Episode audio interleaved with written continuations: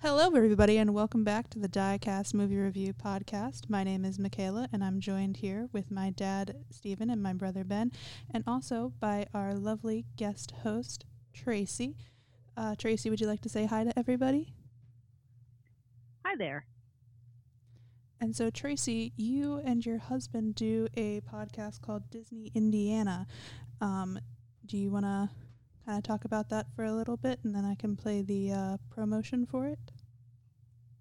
That sounds great. Yeah, the Disney Indiana podcast is a bi weekly show where we talk about any and everything related to Disney. That includes the larger Disney verse with the Muppets, Pixar, Star Wars, Marvel. Pretty much, if the mouse has had a, a hand in it, we're willing to talk about it. We've have uh, interviews with other Disney fans or people who are somehow involved in the Disney company. We have uh, played a lot of park audio when we visit the parks. We always bring our recorder with us and do ride throughs and shows that we share with the listeners. And um, yeah, we have a good time. Yeah, it's actually a really good podcast. I know I listen to it, and my dad also listens to it. And so here is the promotion for their podcast. Uh, sorry for the holdup, folks. There seems to be a slow moving podcast up ahead, so we're going to have to sit here for a spell. Uh, now, uh, you just remain seated with your headphones on, and we'll be right with you. Darn it, the episode was just getting good. Yep, I never miss this show. Now what are we going to do? Well, we could tell folks about our show, the Disney Indiana podcast. Well, in our bi weekly episodes, we discuss books, movies, music, theme parks, video games, and whatever else in the Disneyverse we want to talk about. Playful spooks have interrupted our show. Please remain seated in your MP3 mobile. We also like to share audio clips, interviews, and other surprises along the way. If you enjoy all aspects of the mouse, come hang out in Disney, Indiana. You can find us at www.disneyindiana.com or subscribe to our show within iTunes. We are also featured on Reedy Creek Radio on live365.com and the Disney Community of Tomorrow at d-cot.com. You won't find Disney, Indiana on any map. It's a state of mind, or more precisely, a state of heart. Hopefully, our podcast won't break down now. Hey, uh, here comes a podcaster. If you would, please exit your MP3 mobile and follow me out of the podcast. Thank you. Okay, and that was the wonderful promotion for Disney Indiana. And so next, we're going to go and see how Ben's doing. Just before we go to Ben, um, Tracy, you also do things on um, We Belong Stuffed. Yes, uh, actually the name I'm using now is Stuffed with Character because I've got a couple of different product lines, so to speak. I make soft, stuffed, handmade figures based on your favorite fandom characters. So the We Belong Stuffed is for classic monster and horror movies. And I also do a stuffed Marvels line where I do the Marvel characters. But along the way, I've done a couple of Star Wars characters, a Harry Potter figure, and I'm going to be working on a 13th Doctor for my sister in law from Doctor Who. If you're interested in finding out more about that, especially with the holidays coming up, you can go over to facebook.com and do a search for Stuffed with Character. Now, I know I know I have a creature from the Black Lagoon of yours, and uh, really good job. Enjoy the work. Thank you. I, I enjoy putting them together. Okay, and so Ben, is there anything you want to share with people? Um, right now I'm not up to a whole lot. We are approaching finals week as this has been recorded. So there goes my life. I'm sorry for you, Ben. Okay, You, anything you'll else? come out the other side stronger. Yeah, you'll have a you'll have winter break afterwards, and so your birthday. Yes, I was also born be- Christmas Eve, so that's that's coming on soon. Yeah. Okay, so Dad, is there anything you want to share? Um, nothing's really happened at, um, recently. I just want to again talk about like Tracy mentioned the Disney Indiana podcast. You, Michaela also mentioned that um, we both listened to it, and it's been I've been listening to it for the last couple of years. And if anybody, as the podcast thing said, if you're interested in anything Disney, Marvel, Star Wars, I mean, not like there's anything Star Wars out recently or Disney, Disney Plus, but uh, it, it, it's something very good to listen to. And I've, I've what I have been watching is Disney Plus, The Mandalorian. And I've seen the first three episodes. Trace, I don't know if you have. I know Michaela has not, I don't think. But Ben and I both have, and we've both been enjoying it greatly. Oh, so so have Scott and I. In fact, I will probably be designing um, the child as one of my stuffed with character figures here in any moment. I, I, um, uh, I think I might be purchasing one then. oh, come on. How could Ben's, Ben's nodding no, which is great for an audio podcast, Ben. Thank you for helping with that. But it's it's it's a little Yoda. I need creature. something to How get the, with you for the- your the birthday. cuteness is great within him. Yeah, he is pretty cute. Um, So, yes, I've been enjoying The Mandalorian. Yep. And yeah, we're planning on talking about it. Maybe not in our next episode. We might wait for a couple more um, episodes of the show to roll out. But that's definitely one of the items uh, of Disney Plus that Scott and I plan on reviewing in a future episode of the Disney Indiana podcast. yeah. Um, I don't know. There's not too much going on with me. I did just start my new job at a different library, so that's been uh, pretty nice. Um, so I've been doing that. Um, oh, I did watch. I started rewatching the Gummy Bears TV show on Disney Plus recently, and that's been very nice and nostalgic for me. Okay. Anything going on with you, Tracy? Excuse me. Uh, just working on getting ready for the holidays. And um, looking forward to doing some traveling. We're actually going to be going to to visit some friends out on the West Coast over Christmas. Gee, I, I wonder who. Yeah. Okay, so is there anything anybody else wants to share before we start talking about um, the directors and some of the actors from the movie? Have we said what movie we're going to Oh. be talking about yet? That's what I was going to say to her, too. I forgot. So this episode we will be talking about the Disney movie No Deposit, No Return. Um, hence one of the reasons why we really wanted Tracy to be hosting this with us with all of her Disney knowledge. Um, we understand you are the true power of the Disney Indiana podcast. I do a lot of the research, I'll put it that way. Scott does the heavy lifting with the editing. Now, one thing I kind of want to say about this movie before we get started is what the title refers to, because I suspect your younger listeners may have no idea what no deposit, no return means. This phrase is traced back to the soft drink industry.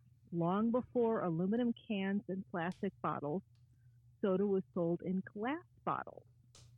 And before the mid to late 1960s, if you purchased a bottle of soda, you paid a small deposit on the bottle itself. Now, I know that some states do that to help with recycling now, but this was standard procedure. Every bottling company did it, every city, every state. And then when you returned the bottle, you got your deposit back. In 1964, Pepsi introduced the concept of a one way bottle that you could just throw away when you were done. So that's where the phrase no deposit, no return comes from because you didn't have to pay a deposit for the Pepsi bottle and you didn't have to return them. Interesting. I don't think I knew that. Did either of you guys know that? Nope. Uh, I did. I didn't know it was Pepsi, but I knew where Okay. the deposit no return came from. All right. So, um, before we get into talking about the different people that were a part of making the movie, we're going to go ahead and play the trailer for the movie. So here it goes. Next on Walt Disney, they're just two innocent kids Is this real dynamite? trying to earn a little extra money. Come on, Duke. Be a good guy and kidnap us. They've got an ingenious plan What is our next move? and a worried grandfather.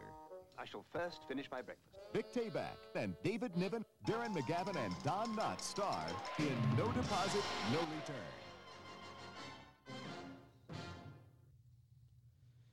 Okay, so that is the trailer for No Deposit, No Return. So, Dad, if you want to start by talking about the director. Sure. Um, the director was Norman um, Tokar. I think I'm pronouncing that right. I'm not sure. And um, he's done a lot of Disney films um, prior to this and after this. Um, some of the ones that I've seen that um, Follow Me Boys um, was a Boy Scout leader, and uh, Fred MacMurray was the, the Scoutmaster and had Kurt Russell in it. And it's a nice one of those heartwarming films that takes place over like a 20, 30 year period. Uh, the Happiest Millionaire, I know, is one of Ben's favorite Disney movies. Yeah, he enjoys them, especially that song. Um, what what virtu- virtuosity, Ben? Fortuosity. It's my byword. I, I love. Don't you don't you like it, Trace, when it get corrected in stereo? I was just going to comment on that. Uh, and then, of course, one of Michaela's films that she loves, The Horse in the Gray Flannel Suit, because she is a big Kurt Russell fan, you know. And Who isn't? uh, well, I, I just enjoy my one of my favorite movies of his is The Strongest Man in the World. And uh, one day we're going to be doing a review of that one. And um, if you ever want to jump in with us on that one, just let us know. And How about Escape from New York? I don't know if those two have seen Escape from New York. I I haven't seen it. Oh Yeah, if okay, yeah, if you guys ever cover Escape from New York, either yeah, get reach out to me or Scott because I would love to talk with you guys about it, especially if, if Michaela, if you've never seen it. Cool. We will have to uh, reach out to you guys whenever we get around to reviewing it. Yeah, but uh, McKenna, remember you have a snake phobia, and his character's name is Snake, Oh, joy. so she'll have to get over something. And um, the Apple Dumpling Gang, which is a huge favorite of everybody in our household. I mean, that- was one with Bill Bixby, and it's just it's just again another nice, great family film, just enjoyable. And uh, the last one I'll talk about is Candle Shoe, which is another one of Michaela's favorite films, with um, David Niven and Jodie Foster, and I'm trying to remember who else there was. I'm trying to remember the aunt's name or the, the woman's name, but I can't off the top of my head. But those are a few of the things that he's done that most Disney fans that grew up and watched the movies in the 70s would know. And also, of course, my children just get to watch them because we owned them on VHS or DVD, and we, you know, and uh, when you have nice, good family shows, it's always good to watch. hmm Oh, Helen Hayes! How could I forget Helen Hayes? Michaela showed it to me. You fool. Anything? Anybody else want to talk about like any of those films I just mentioned or Norman Tokar? I thought it was interesting. He actually kind of got into directing by working on Leave It to Beaver, TV sitcom, and supposedly it was his success in working with the child actors that got Walt Disney interested in hiring him to work on family features for the Disney studio. Yeah, well, Walt Disney was always great about finding talent and putting them in the right places and then letting them do their job. I mean, he was a master at it. Yeah. And he- sadly, uh, Norman Tokar died at age uh, 59. He died relatively young.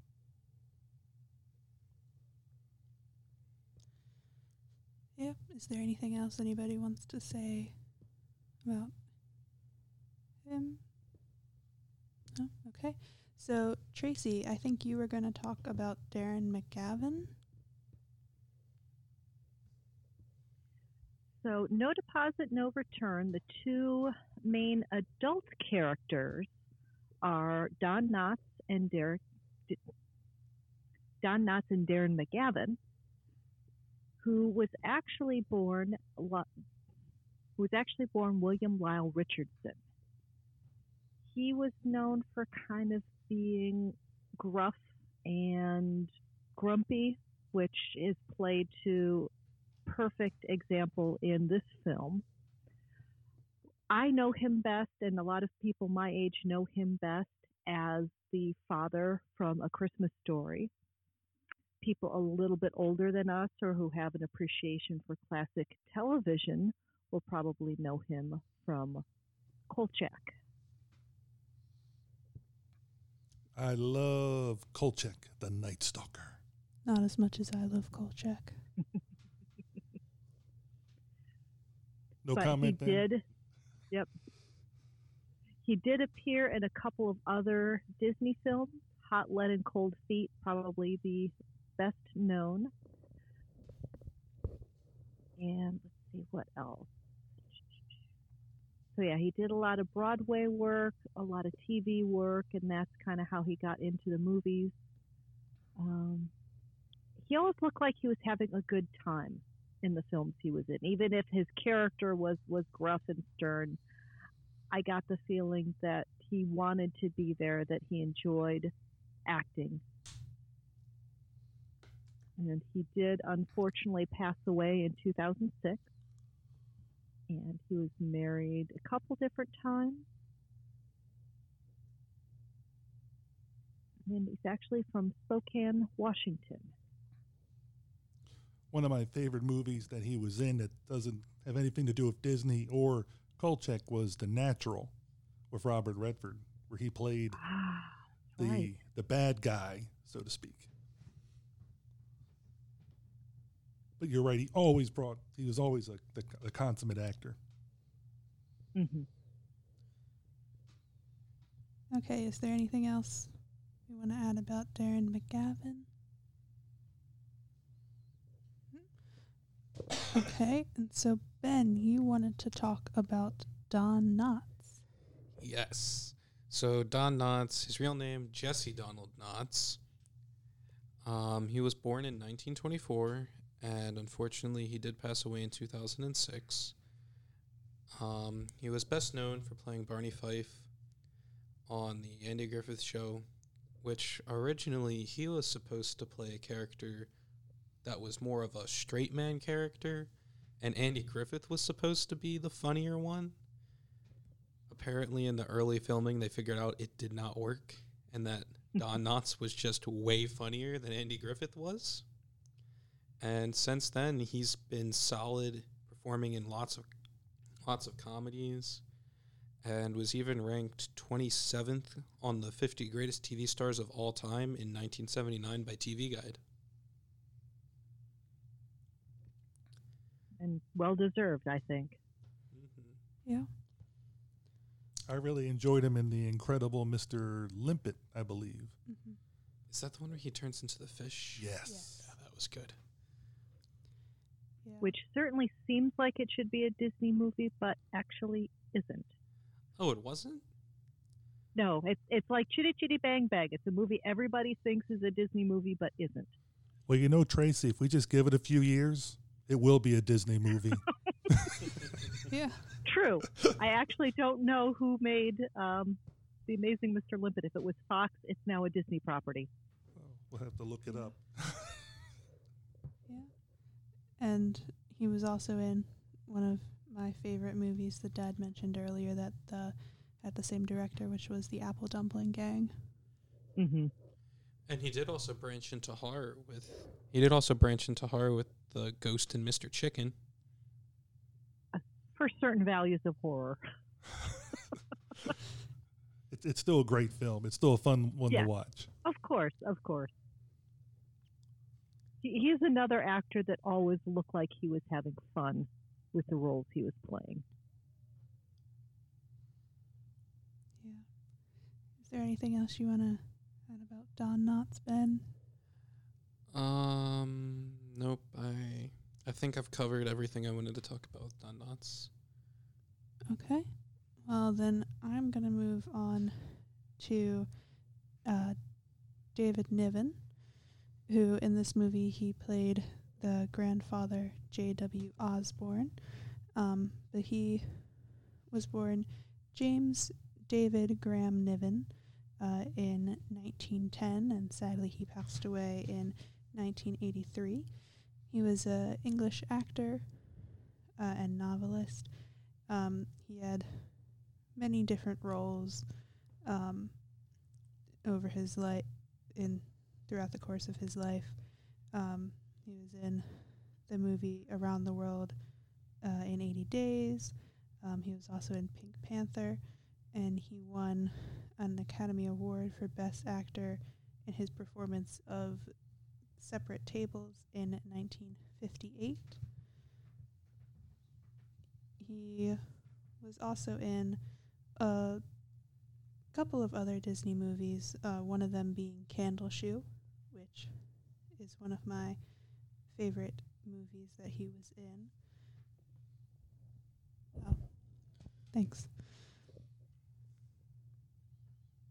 So yeah, I really do enjoy his character in this movie. Um, is there anything else you wanted to add? Anything you want to add, Tracy, before I add something? On David Niven, he's actually one of the actors I'm least familiar with in this movie of the adults. So um, I'm remember him best as um, his role, minor role in the uh, Pink Panther of all things. There's there's two movies. One of them I think you probably have seen the the um, Around the World in 80 Days. I actually have never seen that version. Oh my! That I can remember. It's on my list. Uh, It's on my very long list. my my children are shocked because they've seen it and it's like oh jeez well he was he was the star of that film and it's it's it's um if you're watching that all the different cameos by different actors and actresses of that era or are, are one of the Mhm. things that's fun to pick out and why you know it's like oh I know who that person is or if you don't know you try to figure out who was that and then you look them up to see why were they you know why did they get that cameo appearance but it, that was a very good film and um, the original Casino Royale not Right. the original one, but because I think the first one was a TV movie, but the one that was in the movies with Woody Allen and um, David Niven, of course, played James Bond. One of the James Bonds. Yes, one of the well, well, let's put it this way: he's the only one that really mattered. True. The main James Bond. And you've seen that one, right? Yes. As I say, uh, knowing Scott as being a big James Bond fan, I'd be shocked if somehow you Mhm. you, you missed seeing that one. That that one, that, for those that have never seen it, one day we'll do a review of it. But it is it is a uh, a crazy fun film that's totally different than any James Bond movie that's ever been done. Yeah. It's what you would expect if David Niven was actually James Bond. With a little bit of "It's a Mad, Mad, Mad, Mad World" thrown in. Exactly, and uh, it's it's and a, and a soundtrack that's just killer by Burt Bacharach, I think. I Uh, think you're right. But Dave Niven, to me, always as an actor, always showed that cool, that calm, Mhm. never getting phased. And I think it's just not only as an actor, I think it applied to him as a real person because, as we all know, he was at the Oscars and there's a streaker that ran by and he was able to do one of the great off the cuff moments, which we're going to listen to now. Now, to divulge the contents of this year's most important envelope is a very important contributor to world entertainment, and someone, quite likely. Well, ladies and gentlemen, that, um, that was almost bound to happen. But isn't it fascinating that fascinating to think that, that probably the only laugh that man will ever get in his life is by stripping off and showing his shortcomings. Uh, that, that, that's it's just one of those great moments in Oscar history, and he was able. Here you got a guy that's streaking behind you, and he sees him at the corner of his eye. Everybody else is just like losing it, and he's just able to come up with this great one-liner. Yes, keep, keeping his aplomb the entire time. Just like, oh, well, Unflappable. yes, that's the word I wanted. But yeah, David. That, that that after. I mean, if you weren't a David Niven fan, after that, you would be a David Niven fan.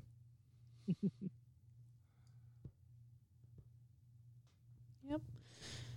Okay, and so, Dad, I believe you also wanted to talk about Kim Richards and Brad Savage. Yeah, we have to talk about the children because they actually are. We talked about the adult stars, but they're the two children stars. Kim Richard, who played Tracy, is also well known in Disney films. She's done a lot of them. She's actually done a lot of work in films when she was a child into a young adult. Um, she did all the Witch Mountain movies Escape to Witch Mountain, Return to Witch Mountain, and Race to Witch Mountain. Mm-hmm. Which she did as, as I think as an adult. I'm not sure if it was the same character or not. She was she a was a cameo. cameo. She was a waitress at At a a diner. diner they stopped at. Yep. Thank you, because I knew you two would know. Like, like I said, my daughter's like my our Disney.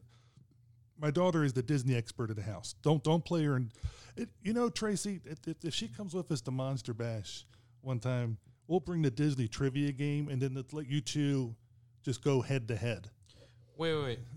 I would have beat her if I hadn't subbed out for mom. Beaten her. I would have beaten her soundly. I was winning by a lot, and she even had a helper. Did you win? No, I switched Did- out with mom. Did you win?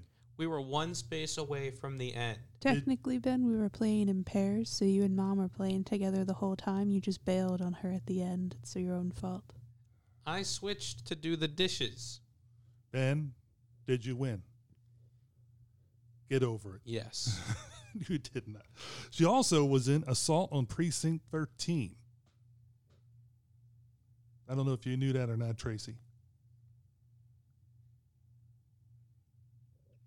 Is that like an action horror film? It's an action movie, and Assault on Precinct 13 was um, John Carpenter, and John Carpenter directed Escape from New York, if I remember correctly. It's a triangle of connections. Is that right, Tracy? John Carpenter directed those two movies. I'm sorry, I was on mute. Oh. Yes, yes. wondering- John Carpenter did direct Escape from New York, which, as we said earlier, stars Kurt Russell, which has gives us our Disney connection. See, everything everything can go back to Kurt Russell. Kurt Russell or Kevin Bacon. Kurt Russell's better. If it, yeah, if it's Disney, it's Kurt Russell. I mean, you know, it's a, yeah, yeah. Yeah, we're all sitting here shaking our heads, going, "Yeah, great podcasting." I wondered what that rattling noise was. I'm a screw loose, so it must be Ben's rocks. Michaela is is the only normal one because she's the biggest Disney fan.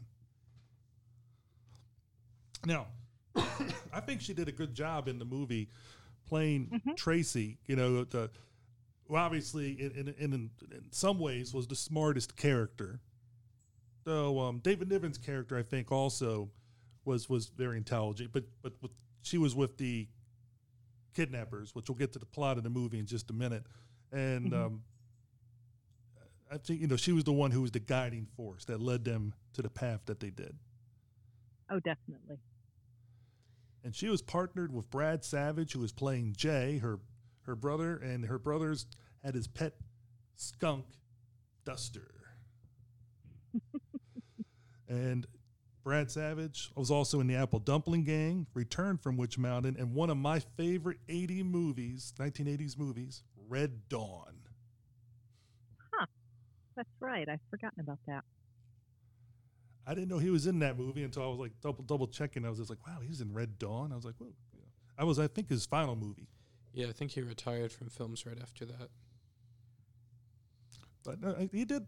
I mean, he played the um, precocious Disney child that gets into trouble and gets everybody else in, in all these different mishaps, and um, nothing ever happens to him really because it's just the way fate is. Everything just happens around him.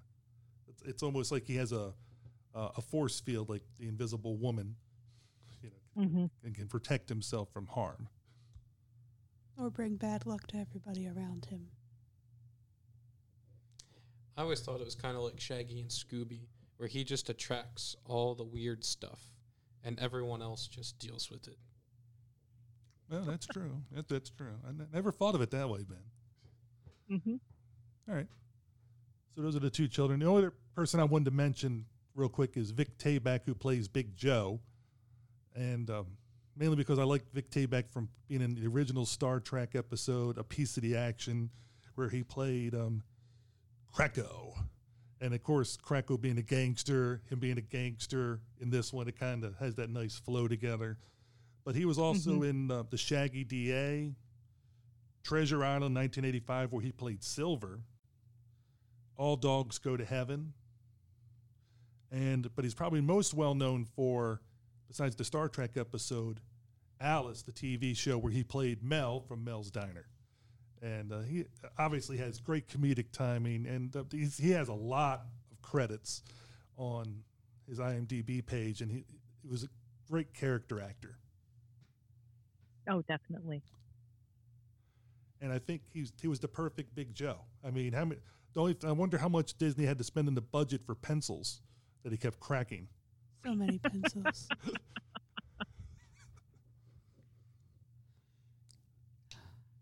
Okay, does anybody else want to talk about anybody else in the film? Well, since we were talking about television, I do want to make one brief reference to the children's mother, Carolyn, played by the lovely and talented Barbara Feldon. If that name doesn't ring a bell, how about Agent 99 from Get Smart? Get Smart is a favorite TV show of our families.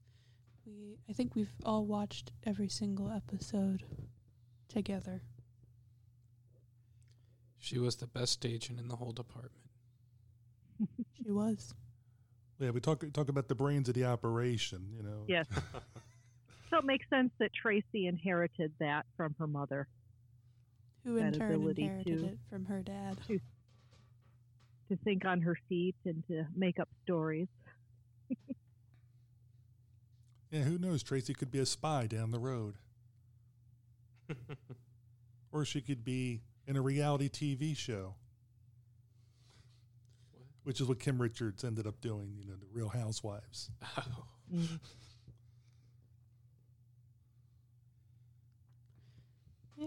Yeah, I, I, I always like Barbara Feldon. Okay. All right. Do you uh Dad, would you like to give a description of the movie? Okay, a brief little plot so everybody has an idea what the movie was about if you didn't get it from the trailer a little bit. Mischievous youngsters Tracy, Kim Richards, and Jay, Brad Savage, quickly grow tired of staying with their dull but wealthy grandpa, J.W. Osborne, played by David Niven. So they devise a brilliant scheme in hopes of funding a plane trip to China to visit their mom. The kids enlist bumbling burgers, bur- bur- Bumbling. yeah, bumbling burglars. That's a tongue twister. Yeah, bumbling burglars Bert, Don Knotts, and Duke Darren McGavin to kidnap them, then demand a huge ransom check from Osborne. Unexpectedly, the children and the crooks bond and begin forgetting all about their arrangement. Yeah. Uh so I guess now Would you want to say something, Tracy? I was just saying, yeah, that's that's a, a pretty good summary. It doesn't give away what happens in the end. Yeah. Right. So if we, though I will warn people, if we we might end up spoiling different things about the movie. We're you know, it, but it did come out in 1976. Yeah. I think the statute of limitations is pretty much expired. Oh yeah. Yeah. There will definitely be spoilers throughout the this podcast about the movie. And Disney, I'm upset with you. This movie is not on Disney Plus. Get this movie on I- Disney Plus. I know, I know. I went to search for it just before uh, we started recording. I'm like, darn it. Yeah, we're lucky enough we actually own a DVD, but and the, and the VHS. So do. Disney's been getting a lot of, you know, those stockholders of Disney are probably just just raking in money from us. Yes, us with our two and a half stocks and our dividends of a buck and a half every year. Well, that's at least we know where our buck and a half went. It went to you and Yeah. Scott. There we go. Yeah. So, how about we move on to our likes of the movie? And so, Tracy, would you like to go first? Well, seeing as I share a name with one of the main characters, I definitely um, kind of gravitated to Tracy Osborne. As we've mentioned already, she was kind of the brains of the operation. She comes the one that comes up with the idea to try to find a way to their uh, her mother, their father. We never really find out what happened to him it's not stated really stated whether he has passed on or the his he's simply divorced or what's going on but the only parent we know about in, in grand disney fashion is the mother and she's some sort of high powered executive who is always traveling so the kids are in a boarding school and they were supposed to spend their vacation with their grandfather who as was mentioned in the plot synopsis um, they don't get along real well. It's not necessarily so much that he's boring, but that they, again, as we alluded to before, tend to attract trouble.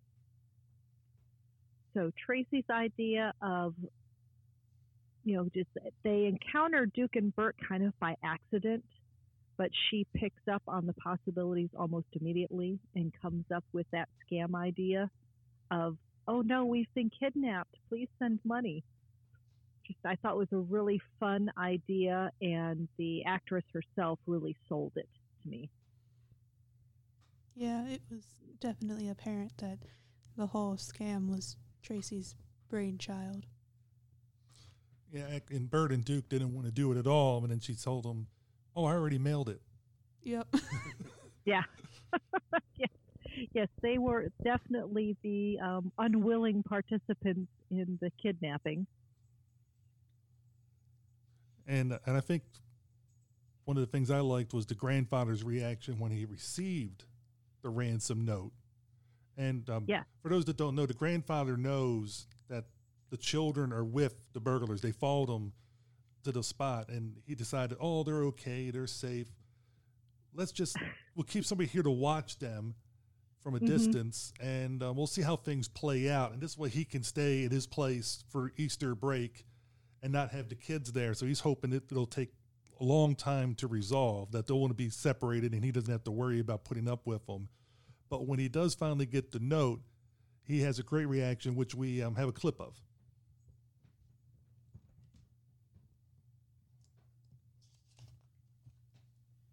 Very um, interesting development here. We have uh, a ransom note. Ransom note? Yes.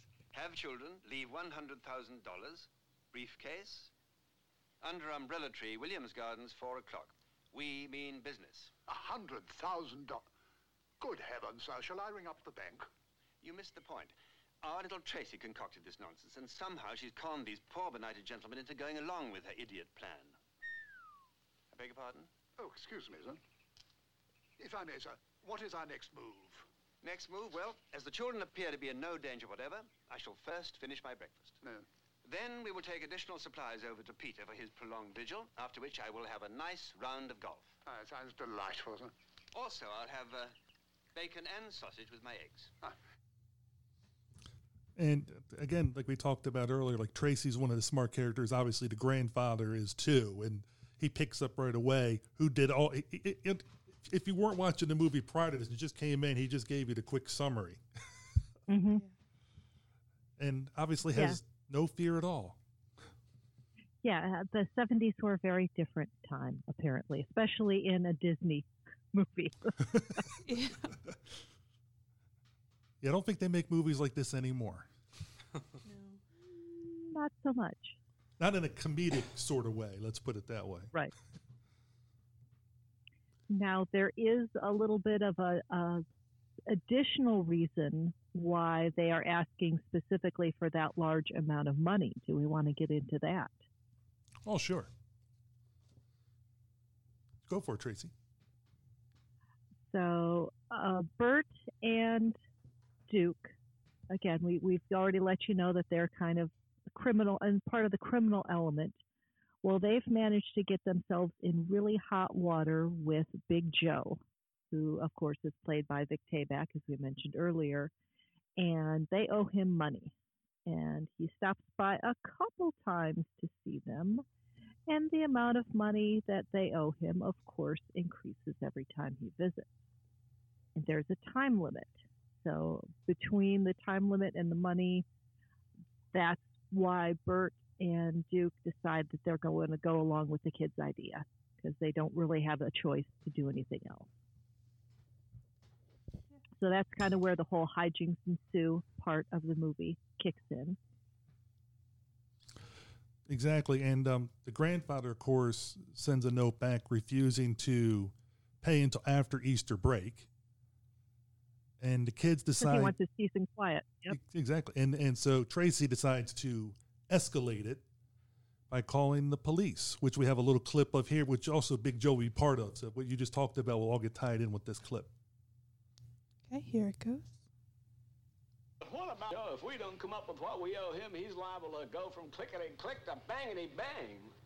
Uh, we'll just take one thing at a time. Now, I first, don't care how much you pound on that door. You can't come in.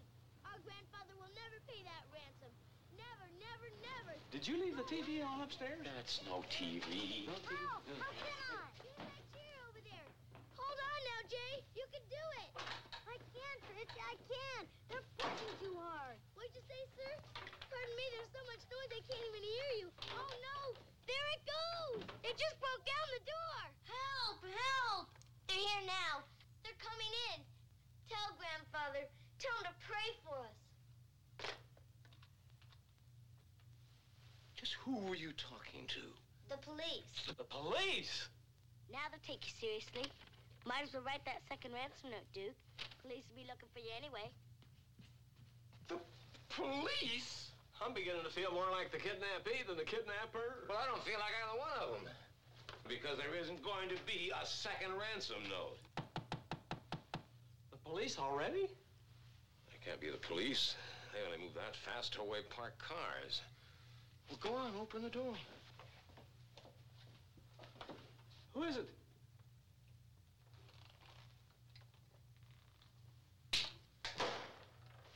It's for you, Duke.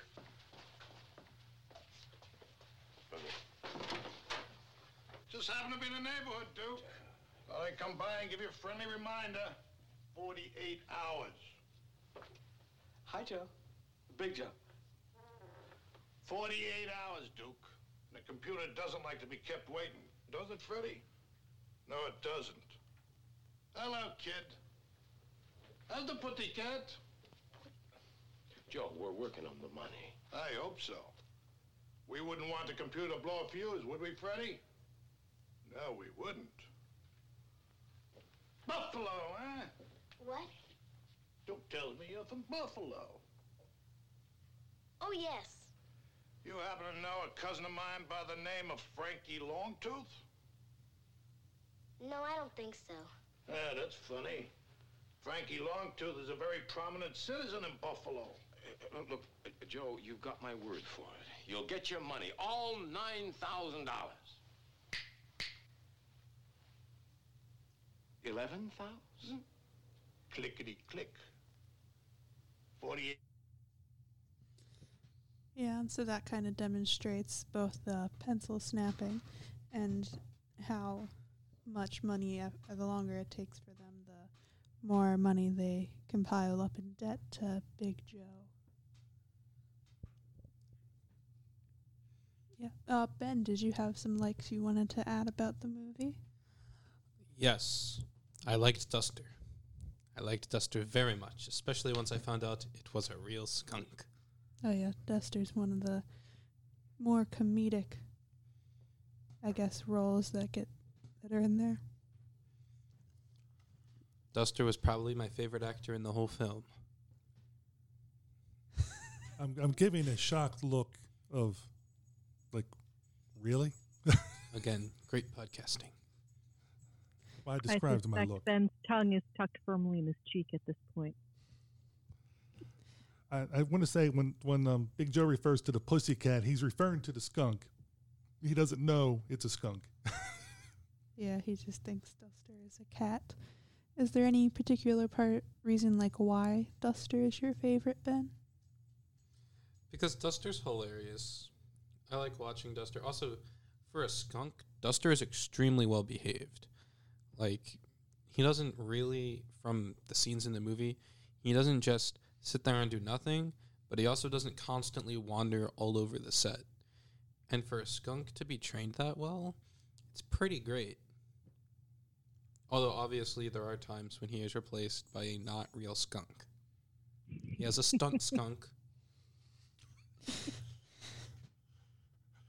A stunt skunk. It's almost like a she shed. It's it's, it's, it's a lot of tongue twisting going on. And when would you say the stunt skunk was used, Ben? Probably in the scenes when he's like about to fall off of the uh, ta- the high rise that's being built. In the scene where Don Knotts is chasing him, probably the best scene in the entire film. That could have been its own little short, no sound needed. Could have been a silent film. Don Knotts chasing a skunk.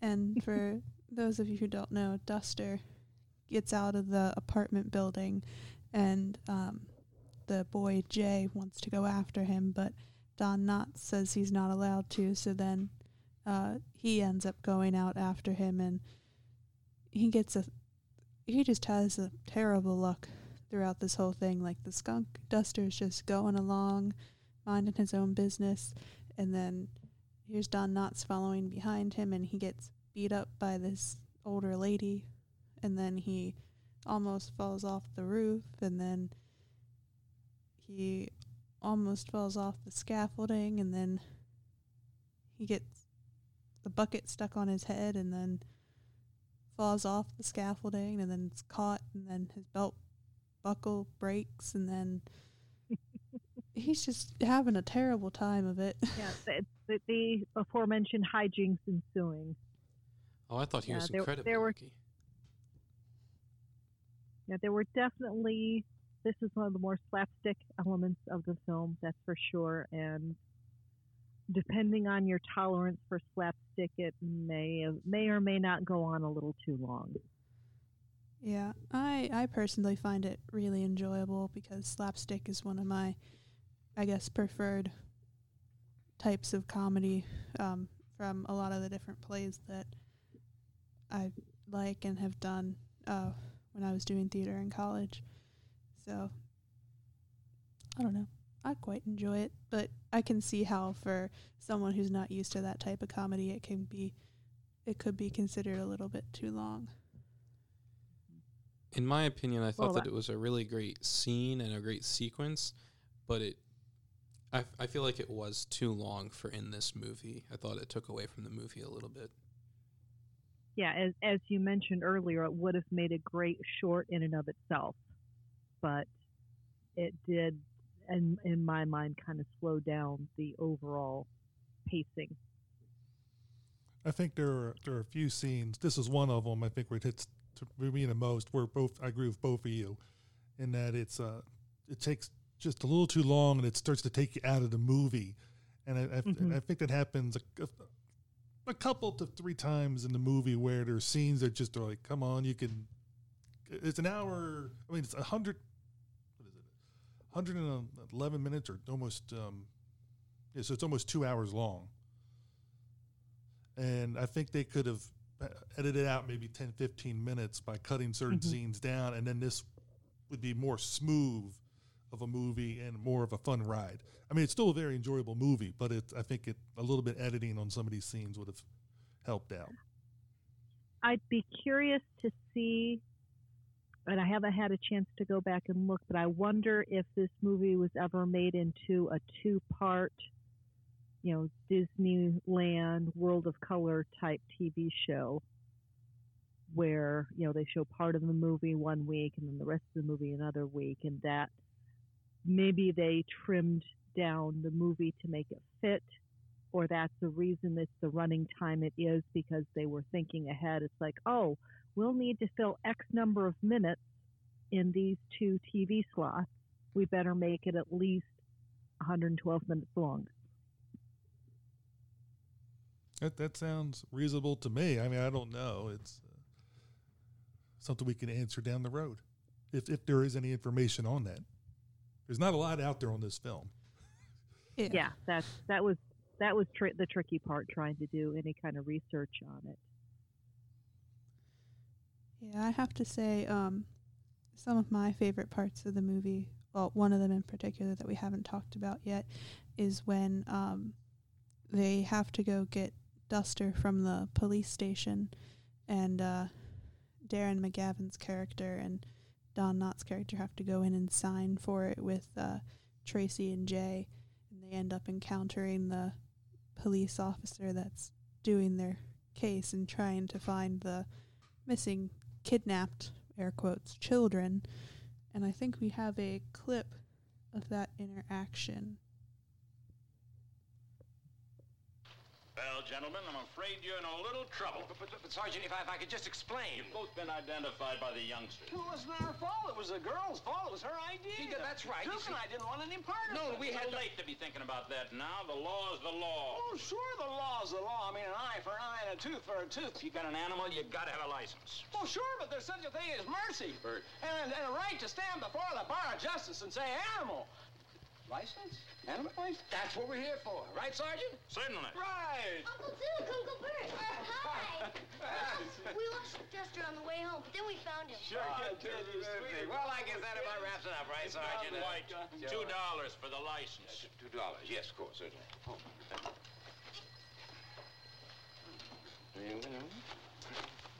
Okay, okay.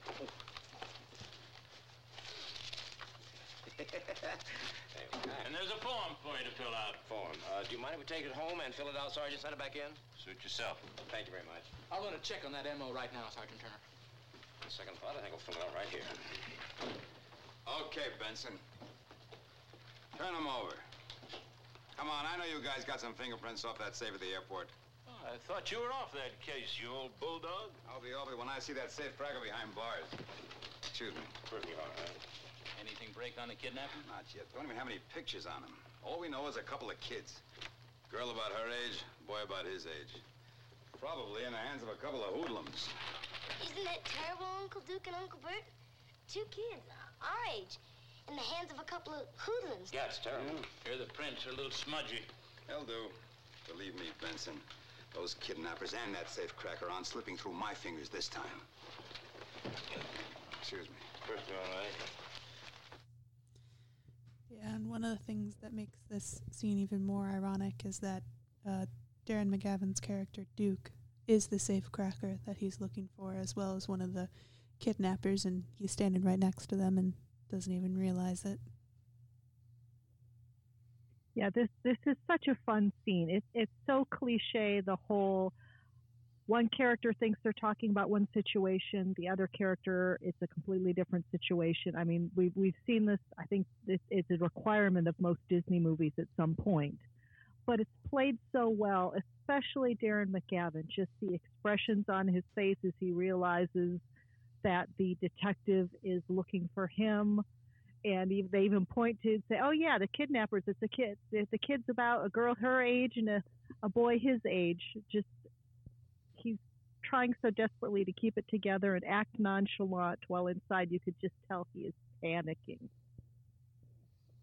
And that's what So I. I, I really enjoyed that scene.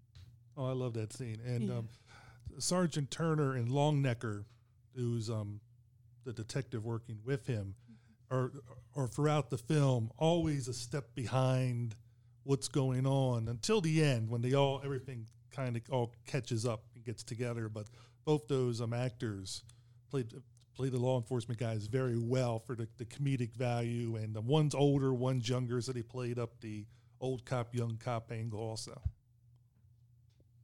Yeah. Tracy, you have another thing you want to talk about that you like?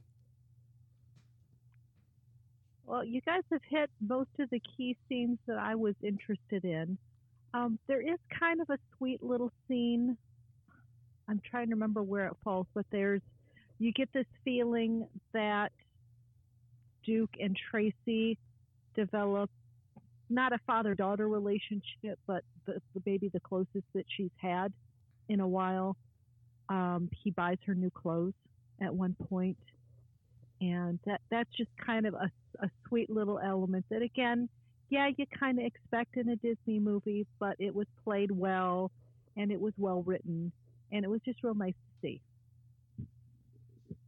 Yeah, and I think that's kind of the time that they switch over from just a convenient arrangement between the four of them to actually kind of starting to get along and like realize, oh, I can get along with you. You're not completely a deranged child. and, that, and that's also where um, Darren McGavin's finding out that the maid and the cook and all these other people have raised um, both Tracy and Jay a lot because the mom's always busy, you know, doing um, different business for her magazine, and um, Tracy's always, you know, excusing and saying, "Oh, she's just, you know, um, co- complications come up all the time. You know, all these complications. That's why we can't come, or she can't make it to Easter break, or those kind of things." And um, I, Bert, I mean, Sir Duke starts to figure this out, and um, Mhm. is able to, like you said, get her that dress, and also she's been cooking the meals for them while they're there, Right. and uh, you can just see that that that friendship developing of um, uh, like a, like um like an uncle niece. There we go. Yeah, that that's more been more appropriate. And, and as it goes on, he gets very protective, and, then he has some choice words to say to the mom when they finally all get together, and which Mhm. is, is- to, to, to me it's kind of a little harsh because you don't know, you know, it's, until you walk in somebody else's shoes. I mean, he's seeing it from the child's point of view, but he doesn't know what's going on in the other person's point of view uh, as to what's happened, you know, and those kind of things. But you know, you know, at least they come to an understanding, and then and she starts to help with the children more. Yeah. And that whole argument takes place during a car chase scene where they're being chased through a pier by the police. One One of- you thought the wacky races was wacky. You have not seen this. the car chase scene was one of my favorite scenes, and I was going to bring that up as a like. It's again, it, it goes on a little long. It's got to be mm-hmm. one of the longest car chase scenes in history. it. It is worth it for the bananas, the fish, the, and what happens? Longnecker's driving the police car, and that car, It's gone. it suffers. I mean, it's uh, it, it, it- as in Disney fashion. You know, with like with the Love Bug and the Herbie movies, you always see these vehicles. Um, the strongest man in the world. What happens to the Yeah. um, uh, not the the, the or- Dean, the um, Dean Stubbings, No, Stub- Higgins. Or Dean Higgins. Higgins, Higgins' car as it falls apart. I mean, Disney's known for doing this, but what what happens to to that police car and other police cars was Mhm. ratcheting up a notch. It, it was it was it was very entertaining and and, and very enjoyable. Well, you can't just take Yeah. out one police car. You have to take out all the police cars. Yeah, that specific car. uh, In fact, we just watched it this moment this morning. Reminded me of Smokey and the Bandit and the sheriff's car as it progressively becomes destroyed throughout the chase. so I, I'd be curious to see if either of these two movies kind of fed off that idea, or as you mentioned, it's, it's again a, another somewhat common trope of 1970s comedies is a vehicle slowly falling apart as people are driving it.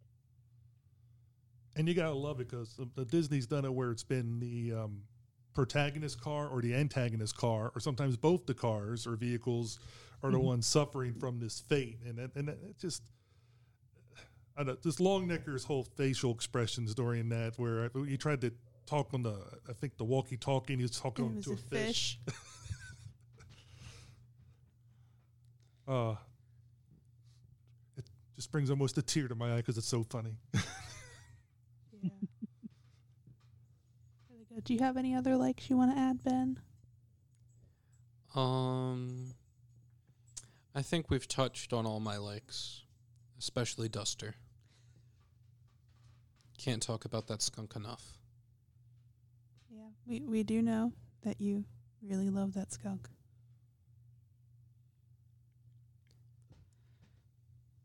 Yeah, I do have to say another one of my favorite.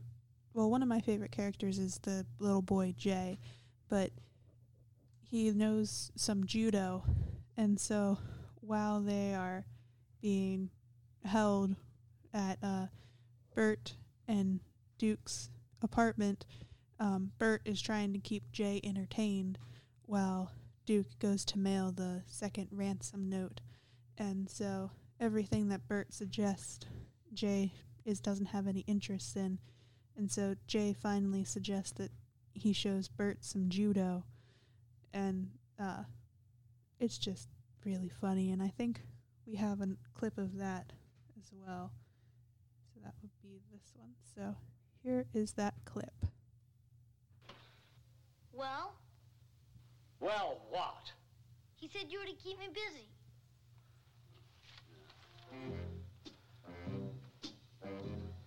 All right, I'll tell you what. I'll give you your choice. Old maid or go fish? I hate cards. What then? I got it. Judo. I don't know anything about judo. Well, I do. Duster, you sit right there and watch this. Come on, Jay. That, that wouldn't be fair. A grown man like me against a little fella. like Come on, two falls out of three. Grab my wrist. You're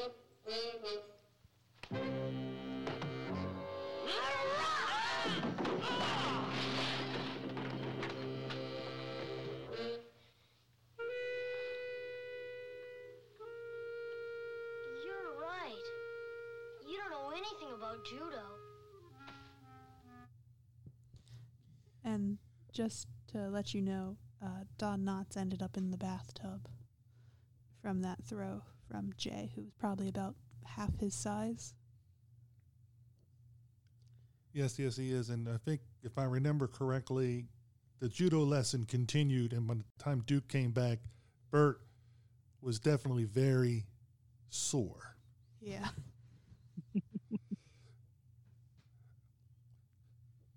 And that was the scene where the, the kids left with Duster to go get ointment or whatever for Bert, and which led to the police taking him to the station, and that's where they had to go get the um, animal license. Did you have something you wanted to add, Tracy? No, I think I'm good. I, I, we had mentioned earlier that we weren't sure whether we were going to spoil the movie or not, but I, I did like the way everything kind of comes back together. You know, we see the judo that you just referenced that shows up as an important little plot point later on in the film, as well as the safe cracking, and we'll just leave it there. And uh, but it does it doesn't it's not an important plot point at the very end of the film with the judo between um, Yeah. Jay and the grandfather. Oh, that's right. yeah. And I think we can share that because that actually is kind of interesting how those two have the, uh, the little um, interaction. About. I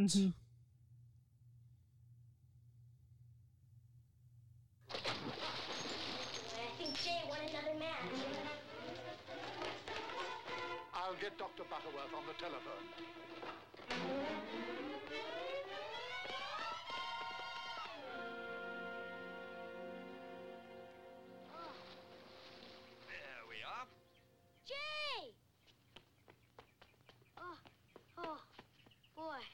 Should have seen it, Tracy. One second I had grandfather in a, a wrist lock, and the next second I was in the pond. See, it's all in the balance, my boy. I didn't hurt you, I trust. No, of course not. You know, I uh, used to be a judo champion in the armed service. A real champion? A real champion. Boy, I think you're super, Grandpa. Jameson, do you hear that? Jay thinks I'm super.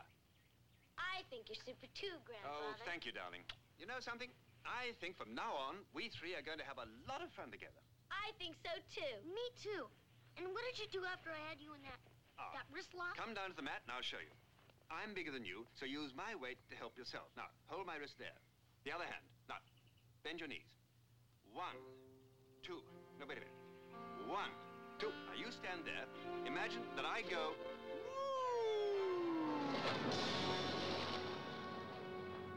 Now we're even.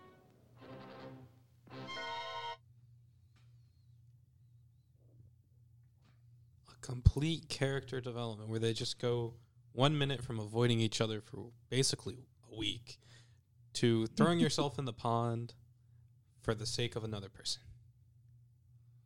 And finally, Jay loses. Yes. Thoroughly defeated. but in a good way. Yeah. You know, in a fun way. Mm-hmm.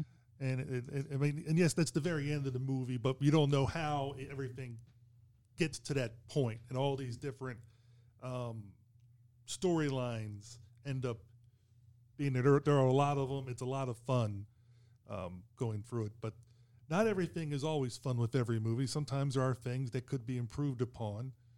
Uh, Tracy, do you have anything um, that you did not like about the film or thought could have been improved? Well, as we mentioned earlier, there's a couple of the scenes that do kind of drag on a little bit. Um, that's probably my main complaint. The no, I, I I guess that would be it, and it does some of the convenient elements. But again, this it's a Disney movie. There's there's certain tropes, certain things that are going to happen and it wasn't maybe a tad of lazy writing, but again, this is just meant as lightweight comedy, so nothing particularly deep or meaningful needs to happen. Yeah, I have to So I- agree. Uh, did you want to say something else? I was just going to say I I actually liked the film than I better than I thought I would going in. Having you know I read the the synopsis of it and I was like, oh yeah, this is there's probably a reason that this didn't become a Disney live action classic like the Apple Dumpling Gang or like some of the other ones that we think of. In my opinion, it is it's gotten overlooked. It deserves being known better than it is you know, it might not be a Herbie the Love Bug or an Apple Dumpling Gang, but it's it deserves more than the obscurity it's currently existing in. You know, as you said earlier, it's not on Disney Plus. It would be easy enough for them to add, and if they do, maybe it'll it'll get a little more notoriety. Yeah, especially with the cast that it has, you'd think it would get Yeah. more notoriety. Mm-hmm.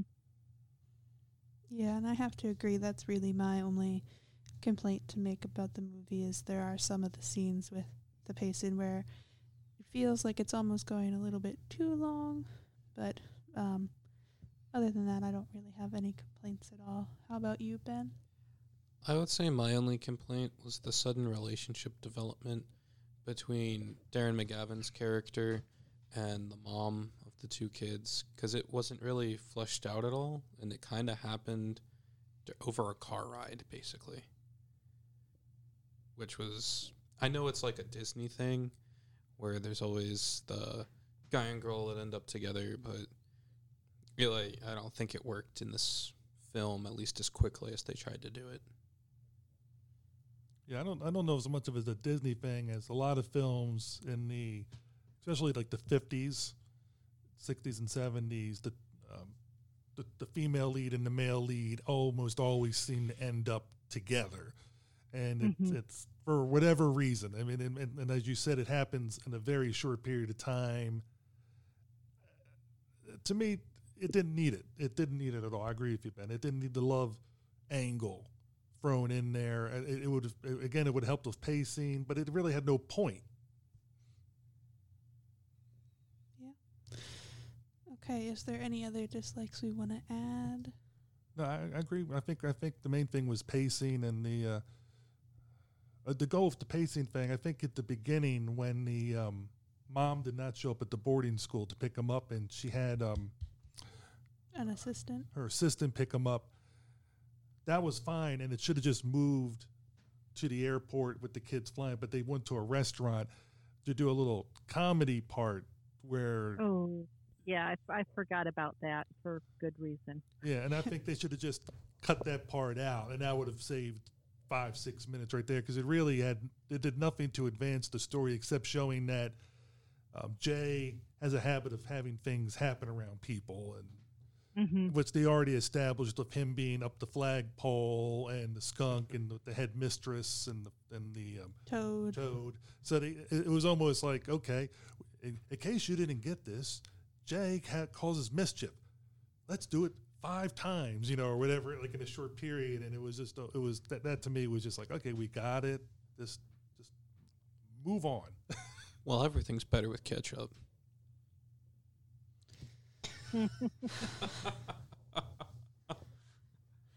if you don't understand that, watch the movie. You'll understand it very quickly.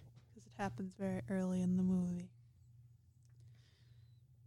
Okay, so if we're ready, do we want to move on to the recommendations? So, Tracy, would you recommend this movie? I would. Like I said uh, just a couple minutes ago, I think it is an overlooked Disney live action film that deserves a little bit more recognition given the cast, given the the overall story. It is charming. Um, if you're a fan of the short story "The Ransom of Red Chief" by O. Henry, I think you'll enjoy this movie because there's a lot of the same elements in it and um, I liked the the child actors. Again, Disney 70s movies, the kid actors can kind of be hit or miss, and I think they did a great job with the material they were given. And of course, Don Knotts is a national treasure. And Ben, would you recommend this movie? Yes, in fact, I would give this movie nine Duster Tails out of ten Duster Tails for all of the wonderful Duster scenes and all of their hilarious hijinks glory. You really like that skunk, don't you? This has to be the only protagonist skunk besides the animated one in Bambi that I think I've ever seen. Have you not seen um oh that Looney Tunes Pepe Le character? Pew. Yeah, Pepe Le Pew. Oh, Pepe Le Pew wasn't really the protagonist. He was more like an antagonist that just was the point of view. Like he made trouble for other people. Interesting thought there. That he's really the antagonist. We're just seeing the movie, uh, the films from the antagonist point of view. yeah. Okay. Are you majoring in film studies? No, I'm a physical education major. Ah. Okay, and Dad, would you recommend the movie? Yes, I recommend the movie. It's hard to follow this Duster love. but one, one of the things I do want to mention that we didn't talk about in the movie in, in the opening credits, they had this great animated sequence with the children and, and Duster and all these different things that never happened in the movie. And yeah, it has nothing to do with anything that happens in the movie at all, but it's amazing. It was a standalone. Exactly. Yeah. It- Yeah. And it was Yeah, I'd enjoyable. to love- watch. I'm sorry. Go, Tracy. I was just say, I'd love to know if the animators were working off an early version of the script or if they were told, come up with these little hijinks and gags given that these characters are X, Y, and Z. Again, that So would I'd, be I'd like I'd like to know more about how those you know those credits were created and and where the story, like I said, the little story bits came from. And I would too. It's it's, it's you know one of those things. Um, maybe Disney has somewhere deep in their archives more information that that one day. I know there's always those, the Disney historians that are unearthing things and then putting them out there for those of us that are fans of these movies or anything that's pretty much Disney related. And uh, so maybe one day it'll they'll we'll actually get a, detailed more uh, a, a detailed information. Maybe just get a Blu-ray release and it'll have a behind the scenes or making of, and then it will answer some of that. But if you're but if you're a fan of Duster, the opening credits is definitely extremely Duster centric. Yeah. And I would also recommend this movie. I would give it um, a very strong recommendation. It was one of my favorite movies to watch when I was growing up. And I really just, like you, Tracy, I think it deserves more recognition than it gets from people. And hopefully, um, if people haven't watched this movie yet, they'll watch it um, from listening to our podcast. And hopefully, the it'll get more recognition and maybe it'll finally get put on Disney Plus. Duster on Disney Plus. Got my fingers crossed I- already. I do believe, because I think that's how we watched it, that it is available through the Netflix DVD by mail service. It's not on streaming, but if you happen to subscribe and get their DVDs through the mail, No Deposit, No Return is, I believe, one of the ones that's available. Yes, I think that I remember um, you you telling us that's how, or Scott telling me that's how you guys are getting it, and um, it's good that you know there's other alternative me- methods to get it. I mean, again, it is also available to purchase on Amazon. Um, I Mhm. think it's also besides DVD. I think you can buy where you can own the digital version or stream it. Um, it's not available on Amazon Prime, but I think it's like for a few dollars you can rent Right. it and enjoy it. And this is it's, it's a great family film. I mean, really, it don't matter how old the children are; they're going to find something to latch on to and enjoy uh, during this film. And it- it's just it's just a fun film. Yeah, it really is. And Tracy, just again, um, can you share you want to share your contact information for um, Disney Indiana and um, now that you changed your name from we Stuffed with character. stuffed with character. Yep. Thank you. Sure. Once serious. again, the Disney Indiana podcast can be found on the web at disneyindiana.com or do a search in iTunes or Facebook for Disney Indiana podcast. And the stuffed with character, uh, stuffed soft figure, fan, fandom figures can also be found on Facebook by doing a search for stuffed with character. Awesome. Who knows? Maybe Ben will be contact you need to do a duster. I've only done one animal so far. Everyone else has been people, but uh, I, I might be up to the challenge. And which animal was that, Tracy? That was Goose from the Captain Marvel film, Goose the Cat, And we or are Flerken, as the case may be. and we, we are big goose fans in this household. don't don't don't argue with goose people. If if goose is with you, just keep a safe distance. Do not bring them up to eye level. No. no. Unless you want to wear an eye patch for the rest of your life. It added lots of patina. Or character, I guess you would say character because he's a person. Okay, Ben. Thank you for sharing. and Tracy, what um, on your podcast? What ep- what do you guys have coming out in um, the month of December? Well, we're going to wrap up uh, our monthly segment this year. We've been focusing on comparing and contrasting attractions found at both Disneyland and Walt Disney World, such as for November we covered the Tiki Room. In October we covered the Twilight Zone Tower of Terror. We for this month we're probably going to be talking some more Disney Plus and in December, we'll also be pulling in some of the Epcot Storyteller recordings that we made, I want to say back in 2008 or 2009. So we'll be kind of revisiting those to help our listeners celebrate the season. Now, Your podcast has definitely been around for a long time. Yes, we are in our 12th year, believe it or not. And for those that like following Disney Indiana, you can actually get a, uh, a residence in Disney Indiana, a virtual residence. Yes, uh, part of our little shtick, if you will, is that Disney Indiana is a real place, and many of our listeners have taken up residence. It's very easy to do. All you need to do is come up with some sort of Disney themed address. We have people living on Cherry Tree Lane. We have a, another couple, a, a D- Star Wars couple that is on Alderaan Memorial Drive. And um, yeah, you can send that in to us and we'll post it on our webpage. And I think they have 111 residents with over 150 people, or you know, resident like Mhm. houses. And um, I'm in there. I'm the last one. That's why I know it's 111, unless somebody's joined since then. Because that's your number. Yep. yeah, 1977. Possum, possum. Oh Lord, help me, Michaela. Passamaquoddy. Yeah, it's Passamaquoddy Lane. But I called it Passamaquoddy because I can never get it right, so I called it Passamaquoddy. so it is purposely done wrong because I could never get it right. I feel just like the man that could never say the name. Yeah.